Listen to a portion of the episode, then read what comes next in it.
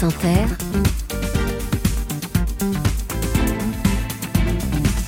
le 7-10. Mathilde Serrel, vous recevez ce matin l'auteur d'un phénomène.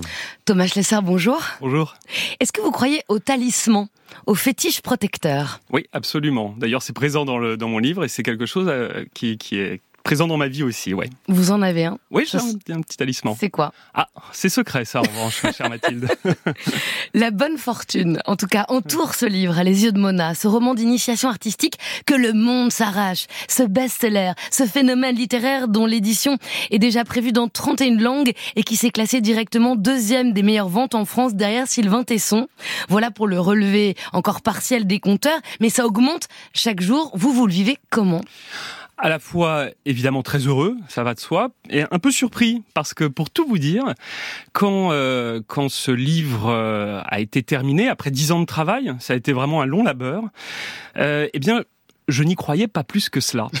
Et euh, d'ailleurs, euh, mon, mon, éditeur chez Albin Michel, Nicolas de Cointet, euh, je lui avais dit, j'avais dit, euh, je sais pas. Il m'avait dit, mais moi j'y crois. J'y crois, j'y crois pour toi, et, et, je pense que ça peut aller très loin. Donc euh, après ça, il a fallu le, le, le recul pour se l'expliquer. Et là, je crois en effet que ce qu'il y a dans ce livre, c'est-à-dire le lien très particulier entre un grand-père et une petite fille, parle de manière universelle. Voilà, oui. c'est la, la, particularité de ce lien qui est, je, je, crois, quelque chose de très, très, très universel. Qui porte le livre pour vous, en tout cas, quand votre éditeur vous a tendu ce petit papier où était écrit Mona, Pologne, Japon, Corée, Estonie, vous avez pleuré. Oui, en fait, bah, l'histoire est la suivante, c'est que euh, il m'avait demandé de, de venir dans, dans, un bistrot euh, et, euh, et, il arrive sans rien dire, il me tend juste un petit papier et, et en fait, c'était quelques quelques mois après notre rencontre, euh, je, je comprends à ce moment-là que les droits commencent à, à s'acheter dans, dans quantité de pays, le manuscrit a circulé et puis ça a été comme une traînée de poudre. Et ça s'arrête plus, hein, vous prévoit une tournée de rockstar, il y a l'Italie, l'Espagne, la Roumanie, la Chine. Oui et aussi les États-Unis. Oui. Donc bon là c'est la c'est la fontaine de larmes. Alors si vous avez pleuré la, la première fois, euh, mais surtout c'était un pari au départ euh, et, et au fond un succès rencontre toujours une époque.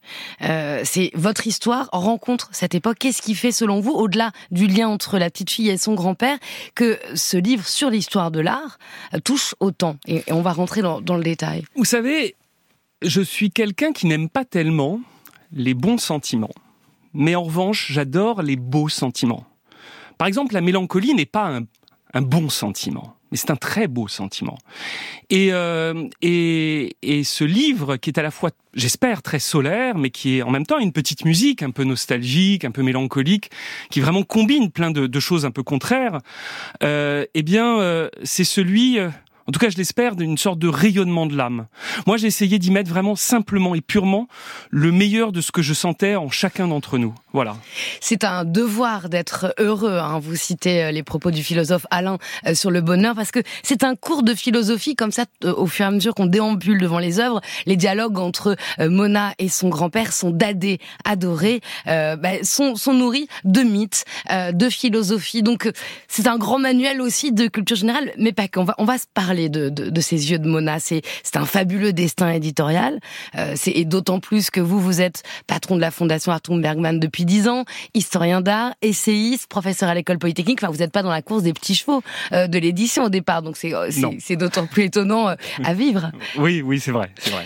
Et, et donc euh, ce dadé, adoré, cet octogénaire, va décider pour Mona, cette petite fille de 10 ans dont on pense qu'elle est en train de perdre la vue, on va, il va décider de l'amener pendant 52 semaines, chaque semaine, jusqu'au diagnostic final finalement, euh, de lui faire découvrir donc une œuvre. Il va parcourir trois musées, le Louvre, le musée d'Orsay, Beaubourg, euh, le centre Pompidou.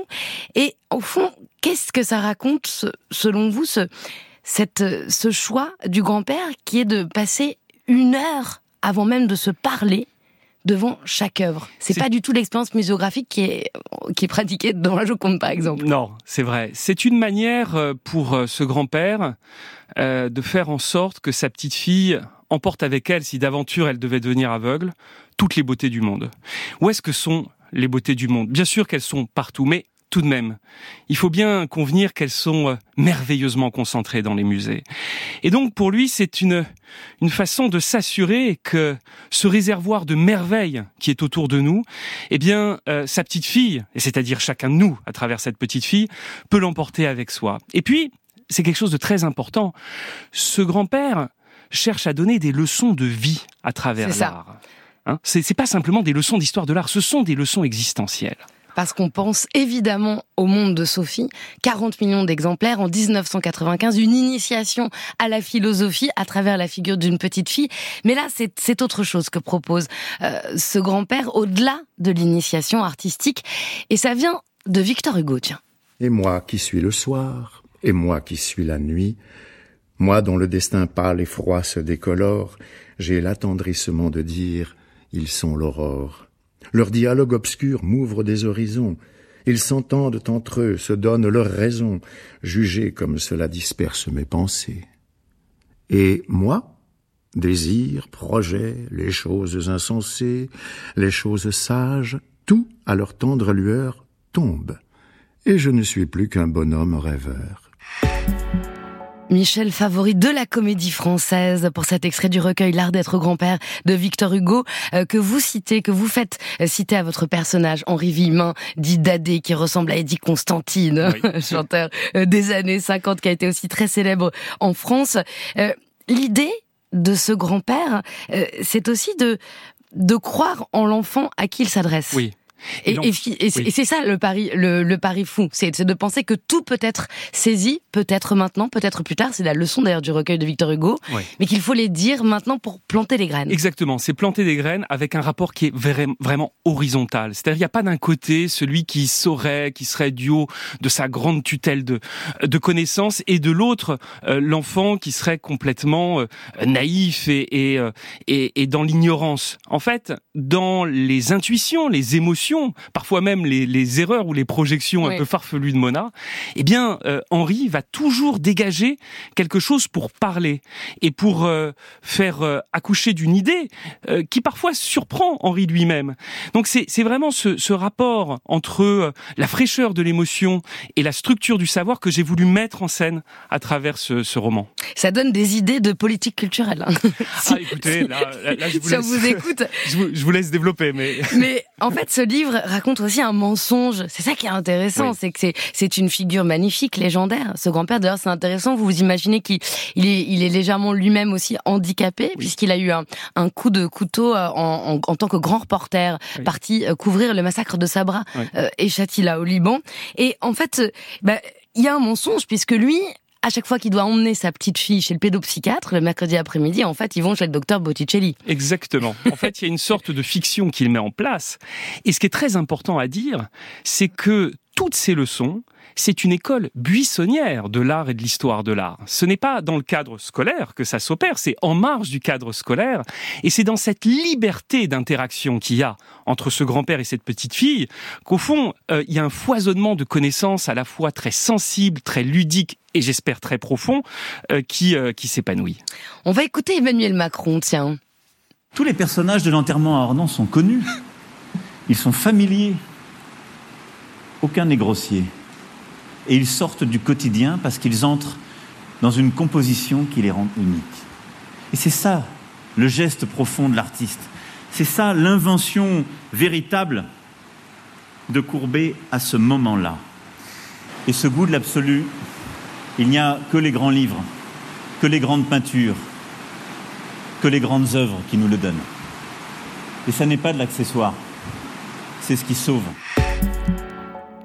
Le discours d'Emmanuel Macron, c'était l'occasion du bicentenaire de la naissance de Courbet, donc il parle de cette toile l'enterrement à Ornans, qui est aussi celle que le grand-père de Mona va lui montrer. Et puis vous, vous êtes spécialiste de Courbet, vous avez publié quatre essais sur lui, mais là, il vous pique un peu votre job, non? Dans la dans la verve, il, il aurait pu raconter ça à Mona, ce grand-père. Oui, alors dans le roman, le message qui entoure l'œuvre de Courbet, c'est cri fort et marche droit.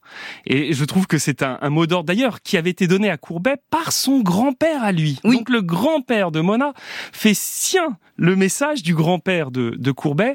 Crie fort et marche droit. Oui, Qu'est-ce que ça signifie Crie fort et marche droit, ça veut dire que en, en toutes circonstances, il faut affirmer sa propre individualité. Il faut, euh, euh, il ne faut jamais se laisser euh, intimider par euh, ce que sont les je dirais euh, parfois les amertumes et souvent euh, les mots d'ordre contraignants, coercitifs de la masse tout ce qui est normatif peut être dépassé quand on croit à sa propre individualité. Voilà ce que nous dit Courbet. Et ce grand-père, c'est un peu vous dans ce passage en tout cas, puisqu'il a tenté de panthéoniser Gustave Courbet, ce que vous avez fait aussi euh, en faisant une marche ivre euh, jusqu'au musée d'Orsay. Oui, comme dans un tableau euh, de Courbet, Thomas Schlesser. On va écouter France Gall maintenant, décidément, c'est Jukebox. Mais voilà l'homme sous ce chapeau de paille des taches plein sa blouse et sa barbe en bataille. Pain. Cézanne Pain, France Gall, dans le jukebox de la brocante du père de Mona, alcoolique, ruiné, puis vous le verrez dans le roman, ça s'arrange. Elle chante ces mots, Mona, devant la montagne Sainte-Victoire de Paul Cézanne, que son grand-père l'emmène voir au musée d'Orsay, que Cézanne a peint 90 fois. La leçon euh, de cette peinture et de cette chanson finalement de France Gall, elles vont, elles vont s'imbriquer en fait. Oui, parce que ce qui est très important, c'est que dans le roman, il y a des leçons qui émanent de grandes propositions philosophiques. J'en sais rien, je vais vous donner un exemple. Devant l'œuvre de Frida Kahlo, ça va être euh, Ce qui ne tue pas rend plus fort, c'est-à-dire une grande phrase de Nietzsche. Mais de temps à autre, c'est aussi de la culture populaire qu'on peut tirer des leçons qui sont des leçons de vie. Et en l'occurrence, concernant Cézanne, c'est en effet France Gall qui va euh, offrir euh, un message clé euh, va, bat-toi, signe et persiste. C'est sa chanson Résiste. Et quand on connaît la ténacité qu'a été celle de Cézanne pendant sa vie, son extraordinaire abnégation pour aller au bout de son art, eh bien la chanson de, de, France Gall colle à la perfection. C'est-à-dire que dans ce chapitre sur France Gall, il y a à la fois Rilke qui est cité, hein, et puis il y a également, euh, il y a également euh, France Gall. Et puis il faut aller au Louvre par la nature et revenir à la nature par le Louvre. Autre leçon de Cézanne, c'est-à-dire que on redécouvre mieux la nature une fois euh, qu'on a vu la toile de Cézanne et inversement. Et inversement, c'est ce qu'on appelle euh, une boucle de rétroaction, hein, c'est-à-dire que c'est une symbiose. En fait, on voit mieux le monde quand on va dans les musées et on voit mieux les choses euh, des musées quand on est attentif à ce qui se passe dans le monde. Votre premier émoi artistique, c'est en partie devant une table de Courbet au musée d'Orsay justement, mais devant un jeu vidéo aussi. Oui, c'est vrai. En fait, mes premières vraies émotions esthétiques, moi je viens pas du tout d'une famille où il y avait de, de l'art et mes premières émotions esthétiques, c'était devant les jeux vidéo des années 80 et notamment devant un jeu vidéo sur euh, l'Amiga qui s'appelait Defenders of the Crown, et où j'étais stupéfait par euh, ce qui m'apparaissait alors comme un je sais pas comment dire, un paroxysme de beauté. Tout ça pour dire qu'on peut venir à la beauté de l'art qu'on va considérer comme très légitime euh, par quantité de biais différents. Voilà. Alors, c'est un livre sur la perte, également la perte du sens du jeu. Dans le chapitre qui est consacré à Michel-Ange, on se pose cette question, quand est-ce qu'on a cessé de fabriquer autour de soi, comme ça, juste d'un regard et d'un geste, un château fort, de se projeter justement dans un imaginaire de jeu vidéo avec rien. C'est la question de la perte de l'enfance et de la perte du jeu. La perte du jeu, la perte de l'imagination, la perte de cette espèce de, de fraîcheur qu'on a. C'est vrai que quand on est gamin, on se dit tout à coup, euh, euh, bah tiens, euh, je, je sais pas quoi, euh, je suis un animal et puis. Euh, bah, eux ils jouent euh, à la Nouba. Je suis une super rockstar et puis la, copine doit faire la jurée. Et, c'est vrai qu'à un moment donné dans la vie, bah ça, ça nous échappe un petit peu. Et, et au fond, quand on écrit, je crois qu'on le retrouve. Thomas Schlesser, on va jouer justement aux impromptus, ces questions courtes sans réfléchir qu'on vous pose en fin d'émission. C'est labellisé Léa Salamé, je vous les offre. La dernière chose que vous ayez appris par cœur euh, C'est un poème de Guillaume Apollinaire qui est? Allez-y. Euh, euh, euh Marie Zibil. Euh, donc, ça donne. bah, je vais vous en citer un autre parce qu'il me revient pas. La Marie c'est, euh, c'est, c'est, euh, c'est, euh, oui, c'est ça. Je connais gens, je vais citer la dernière strophe, elle est magnifique. Je connais gens de toutes sortes, ils n'égalent pas leur destin. Indécis comme feuilles mortes, leurs yeux sont des feux mal éteints, leur cœur bouge comme leur porte. Qu'est-ce qu'une hypotypose Alors, une hypotypose, c'est plus ou moins euh, synonyme d'ekphrasie, c'est-à-dire c'est créer un- une, une hallucination visuelle par la description. C'est rendre le lisible visible. Orsay ou le Louvre? Ah, Euh, euh, incontestablement Orsay, mais pour des raisons personnelles, pas pour des raisons de- de- d'inclination professionnelle. alors Hartung ou Bergman Vous qui êtes Alors, patron de la, Hans la Hartung, fondation. oui, Hans Hartung était un peintre abstrait, Anna Eva Bergman était une peintre euh, euh, abstraite, ils étaient mari et femme.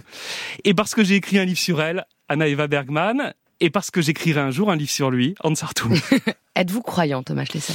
Euh, je suis pas à proprement parler euh, euh, chrétien, je suis de culture chrétienne, mais je suis pas à proprement parler chrétien, mais oui, j'ai la foi. Enfin, dernière question, et Rachida Dati dans tout ça? Je, de Rachida Dati, j'attends qu'elle m'étonne, et ça ne m'étonnerait pas qu'elle le fasse. Thomas Schlesser, Les yeux de Mona, c'est exceptionnel et ça se lit par tous les bouts, publié chez Albin Michel et bientôt au cinéma, j'ai entendu dire. Bonne route et bonne journée.